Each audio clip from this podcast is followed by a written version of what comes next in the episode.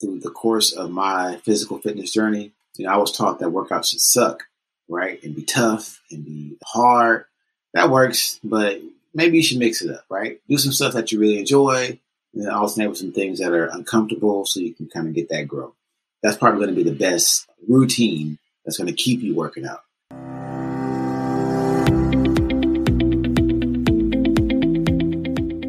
Welcome to Running is Cheaper Than Therapy podcast. I am your host, Dr. Wita L. Brown. I inspire and promote movement.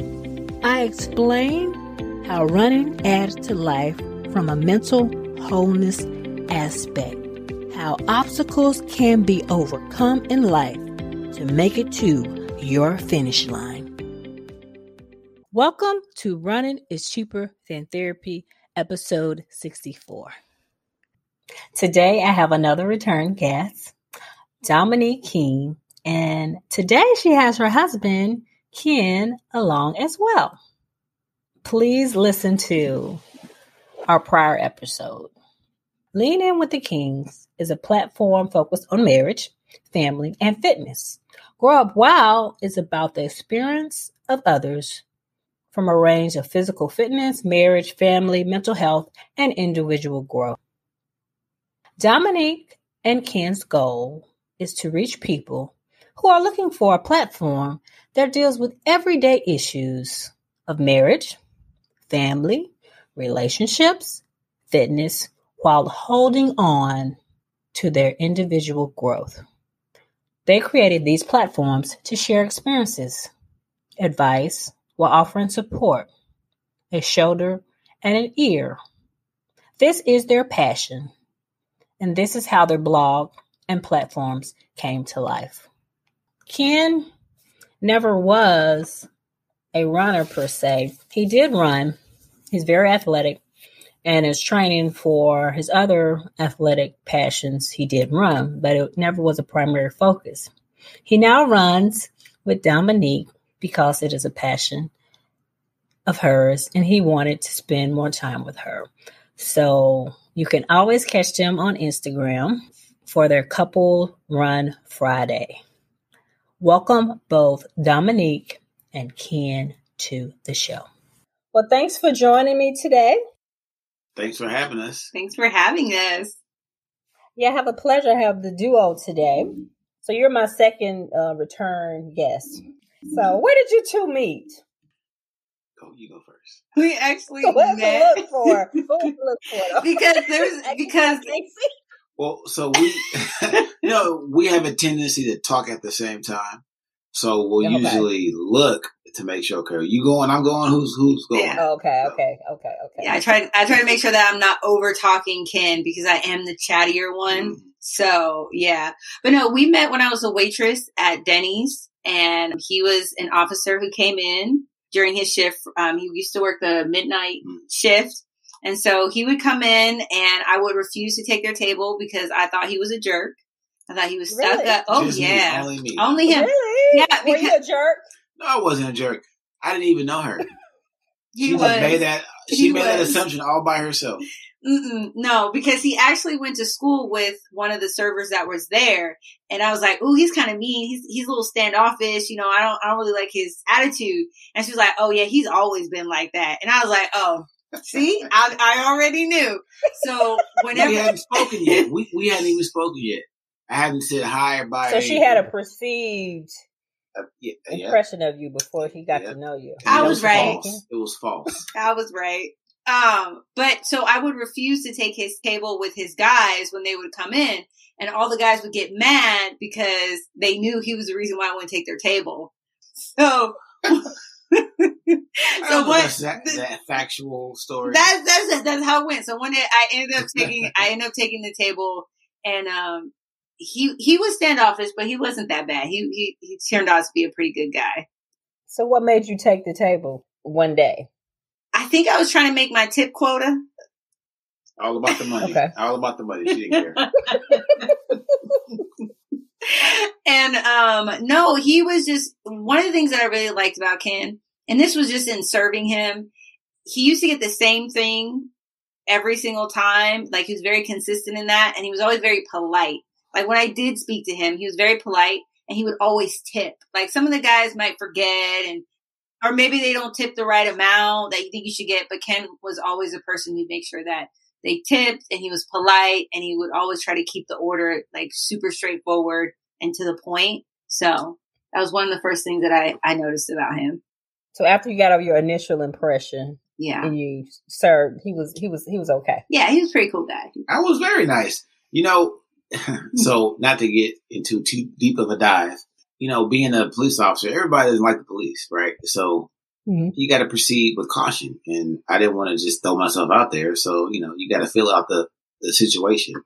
And, uh, Okay. I just kept my distance until I realized she was open to a, a conversation, right? I don't want to come in there invading her space and, you know, throwing my weight around. So I waited until I knew she was open to a conversation. And then we kind of built up a rapport. Yeah. And we were really just friends b- before anything. And, um, like the one thing later on, as I was working there and they were coming in, I used to walk the midnight shift or the graveyard shift and I would walk to the BART station, which was about two miles away from It where was I too actually, far. it was too far. And so Ken would actually offer to take me home and because he was always like, you know, a lot of truckers come in here, a lot of men come in here and you never know, they could be following you. They could be watching you. It's not very safe for you to be walking by yourself. And so we just built up a cool rapport and we became really good friends. We don't have anything against truckers. No. We're- we're- we're just- I was just letting her know. Uh, It's not safe for her to walk not, alone exactly. at night. It's not Yes. safe to walk alone Yes. at nighttime. I, Yeah. I, see, I got your point. See, I would have never thought anything about that. yeah, no, nothing against nothing against truckers at all. But he was just saying, as a woman, it wasn't very safe for me to be walking by myself. So uh, from there, we just we became really good friends. And then I left Denny's, and we stayed friends um, after that. And then I don't know how we really how did How we did y'all like start start dating? dating? She tried to sell me life insurance. Oh. really? Yes, yes, yes. Really? Okay. So Did after you she left, after she left her job as waitress, I, I can remember just like yesterday because I was working midnights and she called me.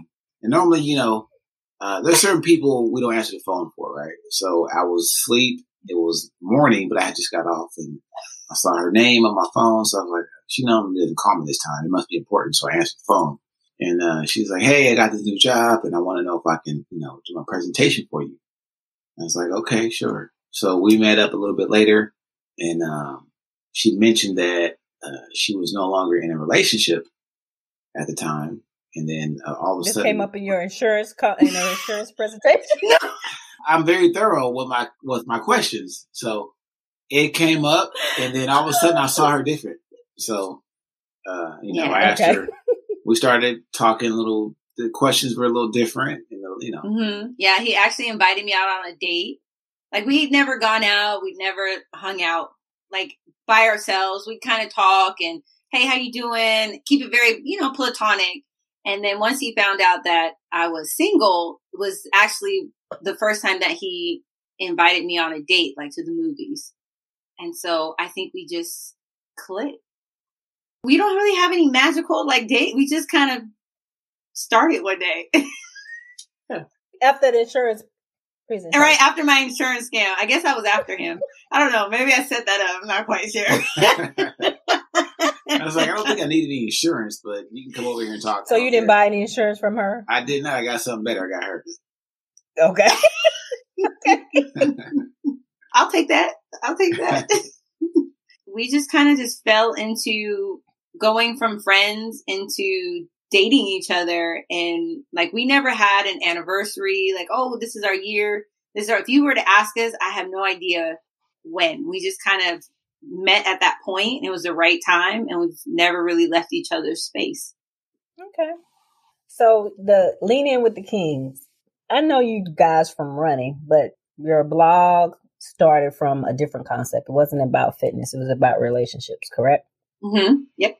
Can you tell me a little bit more about why you started Lean In with the Kings, your blog, and what it means? You know, it's hard. Relationships are hard, and I remember having conversations with my wife about what I thought a relationship would be versus the reality and being unprepared for, you know, I guess we figure there's a stereotype that girls are so fairy tales growing up, but men also, we don't really get taught how to, how to manage a family, how to be a husband either. It's almost like you just, you're expected to figure it out or you just know instinctively, which is false, right? Um, so we're just talking about the misconception Mhm. about what relationships really are, what a marriage is, and how we wish someone would have told us what it really was going to be like Mhm. so we could be prepared, have a better understanding versus, you know, going through all these ups and downs and, you know, working through lots of different issues that we didn't even realize we were going to encounter because I thought if you love me, everything will work itself out and you'll know, right? I don't know how you're going to know, but you'll just know because we love each other and love, you know, fixes everything, Yeah. which is absolutely not true. Yeah. So we decided we, you know, should share real stories about real relationships. I, yes. great, great answer. um, yeah, I just felt like Ken and I would have these early on in our relationship and in our marriage. We'd have these moments where we would be so infuriated with each other because we wanted the other person to understand. And there was not enough communication and not enough trust and not enough vulnerability for the other person even to like take down their guard to really understand what was going on, right? Or what was happening to the other person. And so it just became us bumping heads all the time. And, you know, there was plenty of times where I was like, what the heck are we doing? Because we would talk to older couples and they would, you know, they continue the fairy tale because we're all told, you know, house business is house business. Your marriage is, you don't take that everywhere else. You don't tell what everything is going on. Well, because nobody is telling us and they're just saying like, oh, it's fine. You'll get over it. And we're not getting over it. Now what do we do? And now we're sitting and looking at each other like, do we try to keep going or do we just make this a business relationship? Do we, do we even have a real marriage? Right. And like plenty of marriages that happen all over the, you know, you get to a point where it's make or break. And that's really where Ken and I were. We were at this point where it's like either we're going to figure out what we're doing and be honest about it and be real about it and fix ourselves individually so we can be stronger together. Or there's there's no us. This doesn't work like the way that we're going. And so when we started being open and when we like went to therapy and started reading books we realized like wow we were sold this pipe dream. But no one gave us any kind of inkling of how we were supposed to do this thing. And we're like if we can create something where couples can see this and go oh wow this is normal these feelings and these actions and all this that we're going through is normal and then there's a way to see ourselves through it then that was like okay we've done our part. We've taken the mask off of like the blinders off and hopefully for another couple too. So that was the thing behind Lean In with the Kings. And then with parenting i think all those parents can get as much help as we can get. I think yeah it's a new style of parenting right now and we're just catching up so we're Really? just highlighting that as well. Oh yeah, parenting. parenting is tough. You think marriage is tough? Oh yeah, I don't have any kids, but I, I mean, so I, I don't know the new versus the old. Although kids are different. They're very different. Very different. Very different. You know, I, I come from the era of uh, you do as I say, you don't talk back. Back and I didn't even know what that was, but I knew to shut up when my mother said. She didn't You even got have to say it. She with- could look.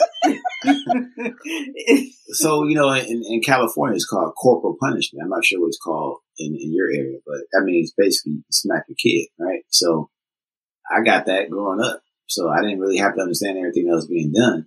I just knew if I did what was not approved, I was going to get something, Mhm. right? A consequence. Mm-hmm. Kids are different these days.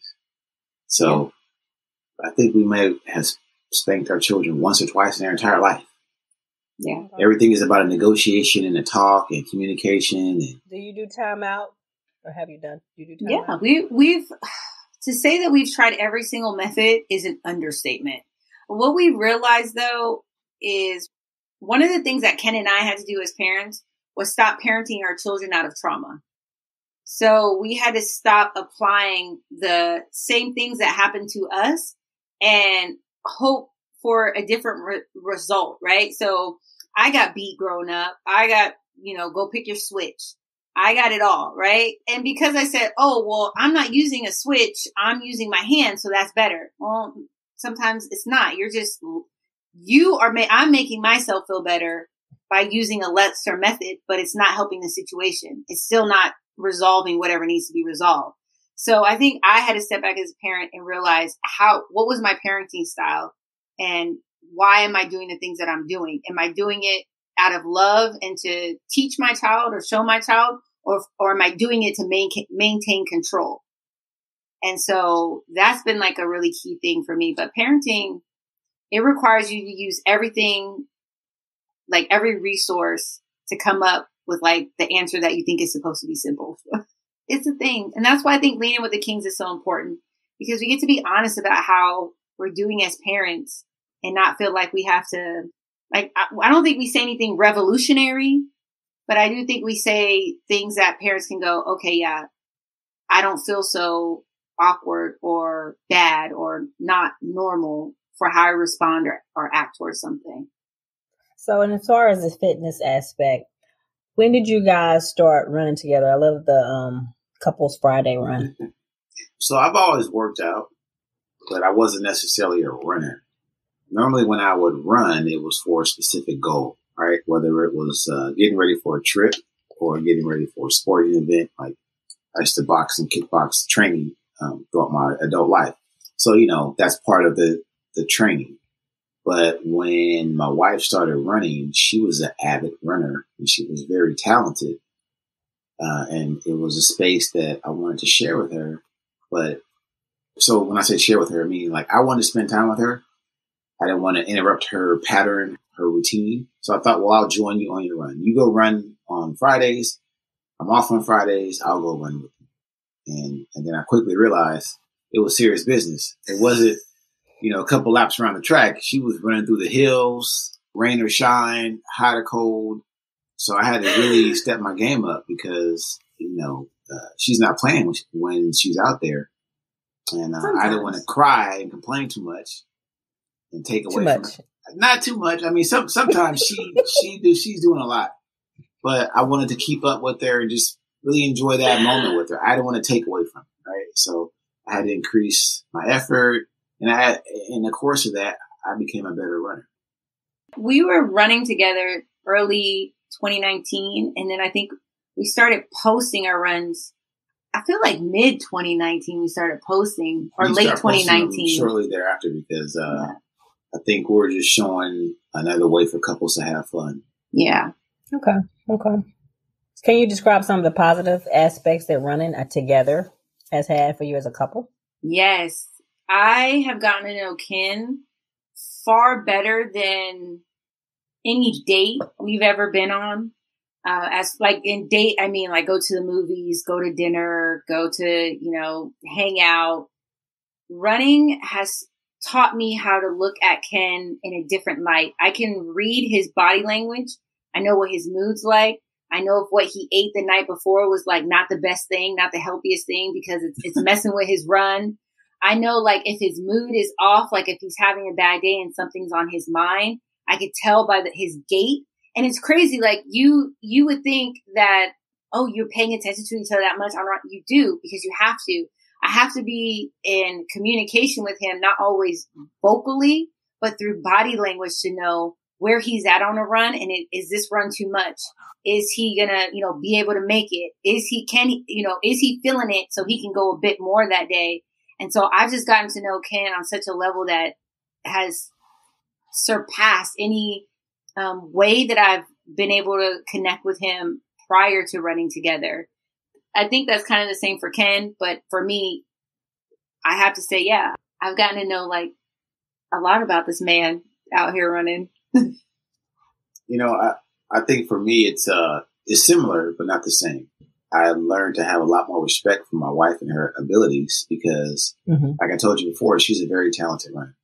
I could probably train 24 hours a day, have the best nutrition, and I still couldn't keep up with her. It's just one of those things. She's naturally a better runner than, than, I am. And for me, that's something that I appreciate because running is difficult. So to see someone excel at it and kind of, you know, have so much more uh, ability ability than I have at at this physical skill set, uh, it just you know it makes me have a lot of respect for her. Uh, we had to switch roles when we run. She's kind of in charge because she has all the experience, the ability. She knows these trails like the back of her hand. So I kind of take her lead. Where in a lot of situations in our, our normal life, I kind of you know I'm not saying I'm in charge. We kind of follow my lead. Out there, mm-hmm. it's a role reversal, which I think she she kind of appreciates. Where now she's in charge, she's coming up with the runs. She's she often comes up with the direction for the uh, video uh, roles, the reels. So mm-hmm. I, you know, I think she forced me to get into an uncomfortable spot where I had to really push myself to keep up with her, and I grew from that. And I began to appreciate getting out of my comfort zone and now I, I do it more often and I see the positive results from getting out of my uh, comfort zone. And I owe that all to her. I would never have thought to run through the trails or run more than five miles had I not started joining my wife. Oh, I like that. You love running now. You know, I do. I do like to run. I, I guess I'm a person that likes a routine, and I like. I expect to run on Fridays, right? If we're not running, somebody better be sick in the hospital. You know, there has to be something really going on for us yeah. not to run. I expect to run. My body, you know, we wake up on Fridays. I just know, okay, we're going to run. And I do enjoy it. As I've stuck with it, I've gotten better and I enjoy the uh, progress. So you did you recently run a half marathon? No, it was just short of half marathon. I, I ran 10 miles, but okay, okay, okay. yeah, but she's, she's helped me train for the a half marathon in March. I know. I'm so excited. you're you're coaching him. I am coaching him, but I wouldn't say coaching. I feel like that's I am coaching him, but we don't work in a way where I can just throw orders at Ken and he'll do what I say when I say. That's not okay. where we're at. But we have a system where I just put everything on the whiteboard.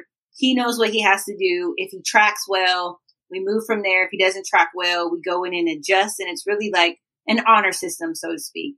And he's done really well. And one thing I want to say, Ken, like all his credit that he's given me is like, I love it. Thank you. I'm, I'm learning how to take the compliments and hold on to them. And I really love that what he said. But uh, one of the things about Ken is he came into running for me to spend time with me. And mm-hmm. he went from saying, I'm, you know, babe, I, I really only want to do a 5K. Like that's where I'm at. I'm not trying to do more than that. And then he went from a 5K to running 10 miles. And he was like, oh, okay, you know, I'm cool with the 10 miles. And now he's running a half marathon. So watching my husband progress in the way that he's progressing and fall into it so naturally, whereas before I used to be trying to force him and push him and he'd be pushing back. And finally I had to put my hands up and go, okay, listen, I respect that you want to go and run your way. I got it. Where you're at, I'm good. So to see him now getting ready to run a half, it's like, I'm so proud of him and it's all him. Like it's him. So while he's telling me I'm phenomenal at what I do, I think watching his progression is just as phenomenal. It gets me like all happy every single time.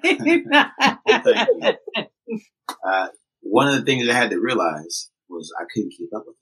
So okay. I had to just realize that I, I run my own pace and uh, mm-hmm. that helped me tremendously because I didn't realize how fast she was and I thought, you know, I should be able to keep up with you. You know, I work out and, you know, I'm strong. Uh, you know, that just doesn't matter. Uh, so I, I, ha- I became comfortable finding my own pace and running for myself. And I began to make improvements and actually be more comfortable doing it. Do you ever get questions via your blog or about how, like from couples, how to incorporate fitness into their relationship, into their marriage? Do you ever get questions about that? Yeah, absolutely. One of the biggest questions that I get is um, usually one person is more in shape than the other person, and they want to figure out how to motivate their partner to, you know, work out with them or do something with them. And my suggestion is you always start where that person's at. So if you're a person that goes to the gym five times a week and you're lifting weights and you're doing all this stuff, um, that's really intimidating, even for your spouse. And so you have to meet them. So that may just mean, Hey, you want to go for a walk with me? Let's just do mm-hmm. that. sometimes if you live near a coffee spot, hey, you want to walk to the coffee, grab some coffee, we'll walk there instead of driving there. You have to do it in small increments. No one's just going to pop out and be like, yeah, let's do 10 miles together. And that was to my detriment because I tried that with Ken. First time he came out with me, I was like, cool, let's go. You want to run with me? You're going to run what I run. You're going to do how I do. She's. And uh, he was like, I'll be at the car. so yeah, I just always say start where whoever is the less um, physically active in the relationship, start there. Mhm. And then you will progress. And just know like you're going to have disagreements. There's going to be some arguments. You're not always going to get along going out. Like we had plenty of arguments We had a lot of fights in the car. in the car going to the run.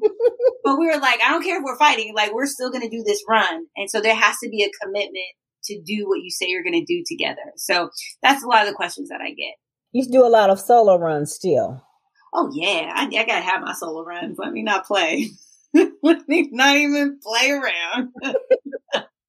When we talked before, you know, you mentioned Ken, I guess was worried about your safety and kind of helped you come up with some, I guess, devices or tips. Or y'all had a plan of basically how you can stay in touch while you're out there, out in the middle of nowhere running. Yeah, this man equipped me with everything. Anything that could be put on my body so that he could find me. He went out and uh, researched what to do. But yeah, I do a lot of solo runs and Ken has been, and maybe this is not the greatest on my part, but because Ken has handled so much of the research and prepping me before I go out, like he knows what all the stuff is. He just gives it to me and tells me how it works. And then I just go from there. Like with like the electronic aspect and the tracking aspect, even the utility taser, he did all the research and taught me how to use it. So yeah. So how did you research all these things? And are you a techie kind of person or are you just kind of figured it out? I wouldn't say I'm a techie kind of person, but when I have an idea, uh, I like to research it thoroughly. So, you know, I wanted to make sure she was protected from people and the elements out in the wilderness. So she has a couple things for personal protection. And then she also has things that uh, will help her in case a situation that comes up that she wasn't thinking about, right? So she has like a utility knife. She has flashlight. So she carries a pack, which allows her to bring these things with her Mhm. because she takes her filming equipment with her. She has a tripod and it you know, hooks up to her iPhone. So she has a pack. Her pack has water in it. Yep. Uh, Water, utility knife, taser, It's um, solar powered, so it, it, it can charge a uh, phone. And shout out to Northside. That that's the pack that I wear most often. Or really, that's my everyday pack now. And their pack has a solar power panel on there. I believe it's 6.5 watts. It comes with a charger. Has like the water bladder in it. It's, it has a battery included with it for charging your phone in emergencies. It's a great pack. I highly recommend it. Great fit. Travels well. Just recently, I had an encounter with a bobcat. I was running passing a water hole. The bobcat was at the water hole. We ran into each other, scared each other. I didn't scream. I knew how to react to what the situation was, but I knew that everything that I had with me, that I would be able to make it out of that situation okay. Whichever way it was going to go, I was like, okay, I, I'm going to be okay. I'm prepared out here. So yeah, safety, not just for people, but for animals as well is key. There's also, you know, she'll tell me which route she's running and what time she thinks she's going to be done. Okay. So I'll know, like, hey, if it's three o'clock, she thought she'd be done by, you know, two forty-five. Maybe I should start calling, and that that will kind of start the whole alarm if something's going wrong, right? So if I call her at three, three fifteen, three thirty, she has an answer. I know something. I might need to start heading out to that area because when you run trail, I'm sure you know anything can happen. You can twist your ankle, you could fall down the side of a hill, you get attacked by a coyote, a cow. wow. hardcore out there. they be on you. You think you zip cow, they'll be playing. Yes, I wouldn't think a cow. I think a cow would be minding his own business or eating grass or whatever. they will No. take you out. No. So I thought that same thing. I was born and raised in Oakland. It's an urban environment, right? We went to a trail and like my second or third run, I come across a cow. It was a calf actually. Mhm. It's bigger than me. And we had a standoff because I thought cows would run too. And he wasn't running. He stood, looked at me and I'm looking like, I don't know what I should do. He was right like, "What?" yeah, like, should I, should I go toward it? And then Dominique came and got me. She's like, leave that thing alone. That thing will hurt you. And I was like, it's a cow. Cows run. She's like, not all cows run from you. So you need to leave these things alone. Yeah. So uh, for those that don't know, you know, not all cows, I guess, are scary or skittish. That is a huge thing. People think that cows are not aggressive. They are very aggressive, especially when they have their babies. They're not meant to, you know, like they say, if one's aggressive, um, you should like let the regional park know and they'll let the ranchers know. But I mean, I don't know how much time you're going to have to let somebody know when you're getting charged by a, a cow. But the best thing to do is just take as much space as you need and run around or get around the cows. Yeah. But they don't play. They'll get you. I didn't know that. I don't think I've ever seen a cow on a run. I've seen deer, but I've never seen a cow. They don't even move. They they just look at you like you need to run around me. I'm not moving. I swear, it's the weirdest thing ever. If I've ever run into one, I remember that. I like the way that you, um, as a couple, I'm super single, so and I have I have all these hobbies, and I think it's important if I ever do ever get in a relationship that the person lets me do things I love, and I appreciate the fact that Kid, although he wasn't a runner, he runs with you, and even though he doesn't always run with you, he supports you like when you're out there by yourself, giving you all this equipment, making sure you're safe, versus saying, you know, I don't feel comfortable with you running, like you need to stop, because I'm sure that happens in some situations, which is probably is not a good thing.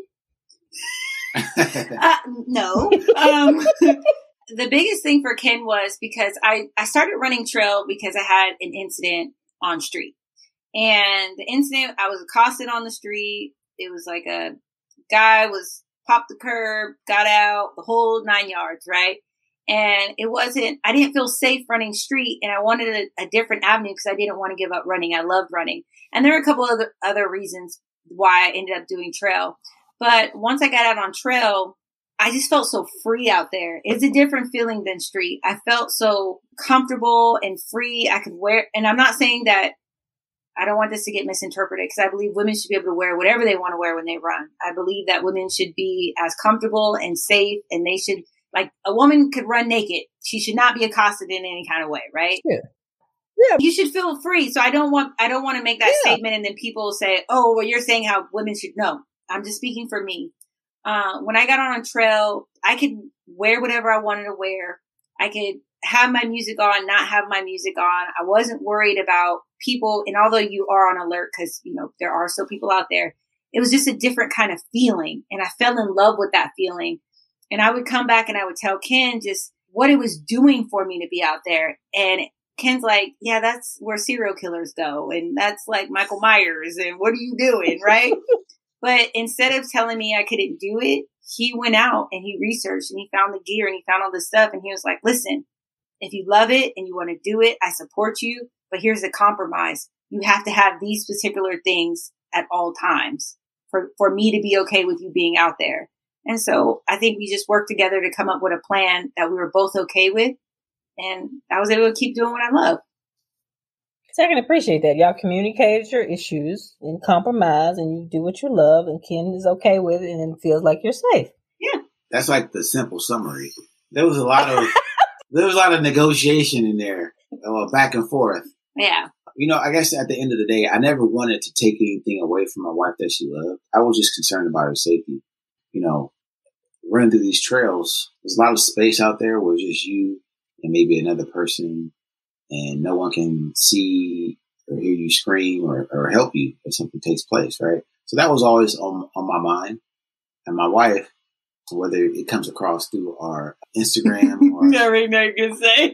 No, she kind of throws caution to the wind. You know, it's kind of like she'll figure it out as it goes. And when you're in the middle of nowhere, Yeah, I can understand. I'm kind of like that too. right? Well, that works when you are in an environment where there's a phone on every corner, or you know, you can run into a storefront. When you're in the middle of nowhere, three or four miles from a parking lot, you kind of can't figure it out as it goes. You need to prepare yourself for the unexpected. Mhm. So that's what we kind of worked on. And then, you know, I just kind of had to have faith. Like, okay, you know, I love her and I want her to do what she wants. Uh, you know, just I hope she's prepared for what, what, what happens. Yeah. And one of the things that I think Ken has made me very aware of is even though I'm out there and it's wild and it's free, I have to be on alert. Like there, I always say you have to be like ears up, eyes open. So no matter how lost I feel like I'm getting out there, or no matter how much like I'm like, oh, I'm in the zone, there has to be a level of alertness. And when something doesn't feel right, I've learned, mm-hmm. especially out on trail, when it doesn't feel right, it's better to turn around. It's better to reroute than to do something that later on you're going to be like, you know what? I should have listened to my instinct. I should have not did, you know, X, Y, and Z. And there have been plenty of runs where, like, um, if there's wooded areas that I'm, you know, it comes up, this is a wooded area. Well, we have mountain lions, right? I'm not going up there. I heard about mountain lions. I know nothing about when I went skiing because they have them in Wyoming in the summertime. Yeah. And they ate this person's dog. And I was like, wow. I don't know anything about mountain lions, but I was like, oh my God. Yeah. I'm like, oh my God. Yeah. You know, it's all about listening to your instincts and staying alert out there. And I run with Storm. Um, and so Storm has been a great asset Ken it lets Ken feel a little bit more safe when I'm out there because Storm is um she's eyes and ears that I could never be. Season three, we will continue the new segment called Ask the Doc. If you have any questions related to musculoskeletal injuries or musculoskeletal health, go to my website www.weouilife.com. Click on the tab Voicemail, leave your voicemail, and select messages will be aired and answered on the segment. Now, back to the show. So, going back to your discussion about you running and Ken being concerned and you're coming up with a solution, was that a difficult discussion to have? I know a lot of couples find it hard to actually discuss what the problem is and come up with a solution. It's usually maybe it comes to argument or it's like you're really not saying how you feel. You'd be like, no, you're just not, you're not doing it without having a discussion and being vulnerable and being open. Did you guys have find it difficulty or do you have issues or why did you find, I guess, particularly men, I think it's hard for a lot of men to open up and be vulnerable. Um, am I giving you a bad light? Can you start smiling when I said that? well, when you said particularly for men, I was like, "What's coming next?" Yeah, I just think I think it is, but um, maybe I'm wrong. So it's two issues. One, I think you're right. Uh, when it comes to certain topics, it is difficult for men to be vulnerable and open up. But when it came to the trail and my wife, there were initially arguments because I think maybe we were communicating properly. I think there was an assumption that I was trying to control some aspect of her run. Thing that she enjoyed, I was trying to control it. I guess I wasn't doing a good job of communicating what my concerns were. And then, you know, after a while of kind of butting heads, we, we kind of just talked about it. And I expressed what I was concerned about. And then, you know, she told me kind of like, well, it's going to be what it's going to be. And I was like, that's not, that's not a good answer. It was small steps. She initially agreed to take, I think you took the, the utility knife mm-hmm. first because she's kind of thinking like, why would I ever need this? But, you know, she took that first. And then, um, I think she took the water second because she started running in the heat and she realized, man, I could really get out there and need my uh, water supply. And then it just kind of built up from there. Um, and I think, you know, me just trusting what she says. And the GPS and then the GPS, right? So it, it, was like a give and take. I gave a little bit, she reciprocated, and then eventually we kind of started to have that conversation. It was easier mm-hmm. because she knew I, I, wasn't trying to control it. I just wanted her to be safe. Yeah, you know what? Because I felt like if someone's not doing something with you, you go, well, how can you tell me if you're not doing it? You know, like you're not out here. You don't know what it's like out here. I feel fine when I'm out there. So I'm only coming from my perspective and this was like my baby. This is my thing. I don't want someone coming and telling me how to do my thing. Um, and so it was a compromise and it took a lot of conversations for Ken to understand. And I think one of the biggest things too is Ken actually came out with me. Like that was another thing. And once he came out with me, I felt like, okay, now you understand a little bit so I can take some of your advice even with the um, utility knife and the wire cutters, I never thought I was going to need no wire cutters. I got out there and needed some wire cutters. and this is a, a, really important one. There was the fires that happened on our end that were, uh, what was that, 2020? 20, Well, there have been fires every year in California. Well, no, the big ones that were like covering. That was 2019. 2019, I believe, was like when the big fires were happening. Um, Ken had got me a fire blanket and like just different things to make it out. And I was like, I'm never going to need this stuff. Well, one of the actual places that I run burnt in the fire and people were actually out there. And so it hit me like that could have been me. That's my trail. That's where I run. And that was like an eye opening experience that yes, I, I really do have to be prepared and some things I may not think I'm going to need, but they may actually really come in handy because that entire area burned and they had to go get people and that could have been me out there. So, you know, a lot of things that happen to just make us compromise and have those discussions. But no, it wasn't always easy. But like I said, Ken realized like I had a love for it. And so he just, he did all the research and bought the stuff. Part of my podcast is to feature guests who have overcome obstacles to make it to their finish line. Can you tell me about an obstacle as a couple, whether it be fitness related or any related to anything that you've had to overcome in life? I mean, there have been a couple of things. I think there's been a significant incident every year, maybe. You know, I guess if I were to talk about the most recent thing, it was probably my mom passing. My mom had cancer and she passed away in October of 2021. And leading up to that, my mom. Sorry to hear that. Thank you. Uh, my mom came to live with us uh, for hospice. And for those of you that don't know, hospice is when, you know, pretty much they say, hey, there's not a lot we can do for you. You need to be comfortable. So they send you to, if you're lucky, I guess, a home that you're comfortable with.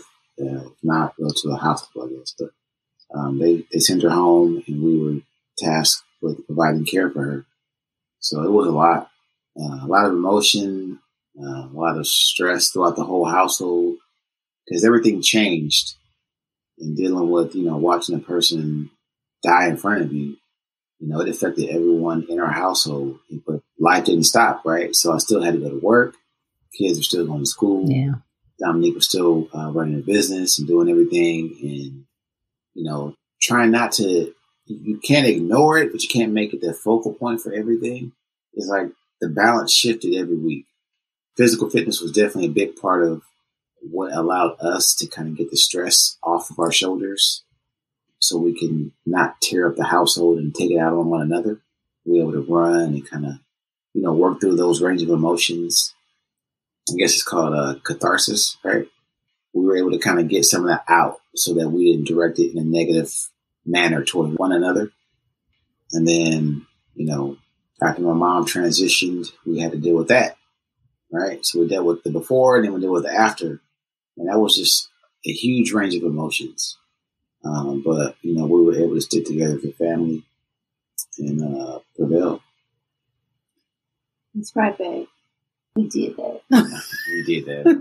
I don't think that really applies to that one, babe. Yes, it does. well, I think that does. My mother passed away with cancer in October 2008. It's been a long time ago, but I can relate because some of those em- emotions, depending on the day and the season, they hit me like it's like yesterday. So sorry for your loss. Yeah, absolutely. And uh, from everyone that's talked to me, there really is no time frame where you get over it. So it's still real. mm-hmm. Last year, I felt like it's funny because I say it all the time. Going into the year, we were hitting goals. We were knocking stuff out. We were like, we're at the top of our game. Lean In with the Kings is doing amazing. Grow Wild, we're, you know, pulling in guests. We're ready to do these interviews. Our personal life, we were just going on all cylinders. And when we got the news about Ma, everything stopped. And then we were hitting other places as well.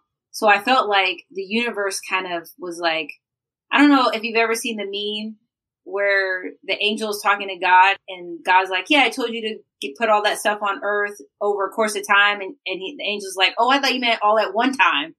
And I just felt like that's what happened. We just got everything at one time. But Ken and I have built up, I believe, a great way of communicating with each other and talking to each other and really just being in a space where we don't try to hold in to be the stronger person. we rely on each other to be the stronger unit.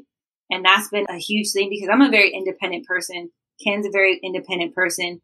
And before thrived off being able to like suck it up and be the like the strong one. I don't have to show emotions. I don't have to do any of that. I just need to get what I need to get done.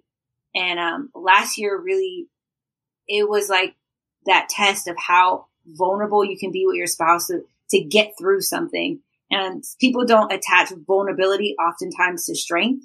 And it took our vulnerability with each other to really come out on the other end of that. So I think that was a huge challenge. And then I would say like couple run Friday. It wasn't easy to get couple run Friday to where it is now. We, like I said, we had a lot of fights and arguments and disagreements, hot debates, whatever you want to call it. We had it.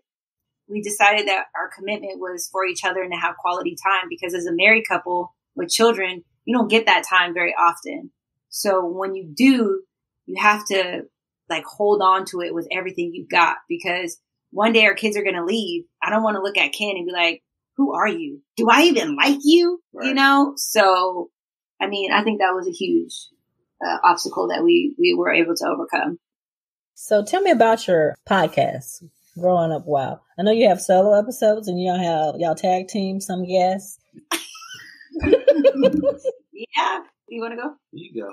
You keep, you keep throwing it over to me. Poor, poor listeners, like, I want to feed off your answer. The, the listener will be like, that woman don't shut up. She just keep talking. and I want the listeners to know I am not cutting Ken off. opposites attract. She's she's much more outspoken than I am. I'm kind of like I like to be reserved and pick my shots. You know, Dominique has really brought me out of my comfort zone physically, and I guess now with the podcast because I'm kind of a private person, but you know, she enlightened me on the fact that we need to share certain things because other folks could benefit. When we realize, man, we don't know everything, and why would you ever think that you did or you're supposed to? So I do try to come out my shell, and like I said, find that growth, uh, being uncomfortable. But for the most part, you know, I like to sit back and cut and watch and observe. Yeah. What's the What's the one that sprays everything? it's like a hose, right? I'm the one who's like the spray setting, and Ken's like the sharpshooter. That's the best way to compare it, I guess. I don't know. that was a really good. that was a uh, great, uh, great one. Uh, no, but for the, for the podcast, that has been just a really cool opportunity to talk to people and allow them to share their stories that may not have had a chance to get shared. I think sometimes we forget some of the best gems, some of the best pieces of advice come from just a story of the everyday person living life. And, you know, Ken always says this that I have a magnet for people to start talking to me about their lives, like give me their whole story. And he's like, babe, these people be talking to you and you really be interested. And I do. I do. I don't care how crazy they are. The craziest thing ever. Listen, we can go to the grocery store, okay? We can be in a line at Safeway, and uh, Safeway is a major store in California. We can be in Safeway, and a person will just look at her and start talking, and before you know it, they're telling her about personal business that you shouldn't tell strangers, right? Like kids and family and husband and wife. You're like, you're not supposed to be talking to her about this. You didn't even know her but they feel comfortable. So I guess one of her talents, I guess. So it's not just on the podcast; it's in the grocery store too. Oh, it, everywhere. It's it, but I love it because I feel like for someone to feel so comfortable to come into a space and be raw with you and and to be themselves with you and to tell their story in their own words. That's a powerful statement. That's something that's going to help somebody, whether it's like the first listener, the hundredth listener, maybe somebody will hear it three years down the line and so that's really what Grow Up Wild is. It's a space where people can come in and just be their authentic self, like cut the facade. Like I, I know all the great politically correct things that you're supposed to say, and that's great. But for Grow Up Wild, we just want it uncut, be yourself. Let's hear who you really are because that's what people want. And so that's Grow Up Wild. And so we just want to get it from all different facets, whether it's the fitness community, whether it's the marriage, whether it's family, whether it's a really good story. I want to know and I want to be able to share it. Okay. Wonderful, wonderful, wonderful. Any last minute words of advice for my listeners? about running, relationships, I, trail I, running. I will go first. Oh, I, I will go first. I will go first. So, when it comes to physical fitness, it is good to get out of your comfort zone every now and again. Through the course of my physical fitness journey, you know, I was taught that workouts should suck, right? And be tough and be hard. That works, but maybe you should mix it up, right? Do some stuff that you really enjoy, and then alternate with some things that are uncomfortable so you can kind of get that growth, right? That's probably going to be the best routine that's going to keep you working out. Because people can do a lot of stuff for a short period of time. But if you want to have a lifelong fitness journey, you need to mix it up. So do some things that you really like so you can look forward to doing it. And then on other occasions, do something that you don't like as much, but you know you need to do. Right? When it comes to relationships, it sounds really simple, but you need to be honest. Hmm. Uh, we learned the hard way that biting our tongue and letting certain things slide over time, it nurtured resentment Hmm. versus just saying how you really felt in the beginning. And then you make that decision if you, you know, you want to deal with it or not. But when you allow a person to, to believe like a facade or a fairy tale, Mhm. and then you get tired of playing that role, and you just you, you know you, you blow up. I don't like it when you do that. You're like, well, we doing this for years. What do you mean you don't like it, right? If you you had said it day one, we wouldn't be here two years later. I would say just be honest, but it's really hard to be honest because you don't want the backlash, you don't want the hurt feelings. Maybe you have some insecurities on your own, and you don't want those to be exposed as well. So it's worth it to just be honest. So you're saying I shouldn't bite my tongue? Mm-hmm. You should not bite your tongue. There's always the delivery Decorum. of the message, right? But you should be honest because really you be honest with yourself. I, it took me a long time to learn that. I'm in my 40s and I realized by being honest with the next person, I'm being honest with myself. I can't follow that up with anything. that was really, really good. It was. It was. It was. I feel enlightened. Honestly, I really do. oh, I'm serious. You have nothing else to say? I really don't have anything else to say. What are you going to say after that? I don't know. So, okay, look. There was a quote about nice guys, about nice Mm. people, right? And it said nice people are some of the angriest people in the world because they can never truly be who they want to be. They're always putting on a show for someone else and not saying how they really feel about things, being their authentic self, right? That resonated with me because for a while I was being a nice guy. I didn't like it. Mm. And then I realized, you know, I'm just going to be me. And not everyone can tolerate me, likes me, but that's fine. They're being honest. Right. And then I was being honest and I wasn't as angry or upset about things because I would get it off my chest and, and be over it. Yeah. Hmm. I think that's amazing answers. The only thing that I would leave guests with is, you know, we always leave with two things. Number one, find your dirt and connect. And I think that is so important. You have to find something that you're passionate about to be able to connect to it because passion drives you. And if your passion ever feels like work, you're doing it wrong, right? Like there's going to be work attached to anything, but find that thing and then connect to it, whether it's fitness, whether it's life, whether it's job, whether it's whatever. And then more importantly than that, be well, you're worthy. Like remember through it all, you're worthy of like the grace to extend your, to yourself. You're worthy of the kindness to extend to yourself. You're worthy of the authenticity to extend to yourself. You're worthy and capable of being like the person that you want the world to see you as. So my biggest thing is find your dirt and connect, but more importantly, be well. You are worthy. Well, I just want to thank you both for joining me. I really appreciate what you guys do. Hopefully, one day I'll actually meet you in person Yes. Where do you live? in Chicago. I've never been in Chicago. Where go to Chicago? I've been in Chicago a lot. I've never been in Chicago. I love Chicago.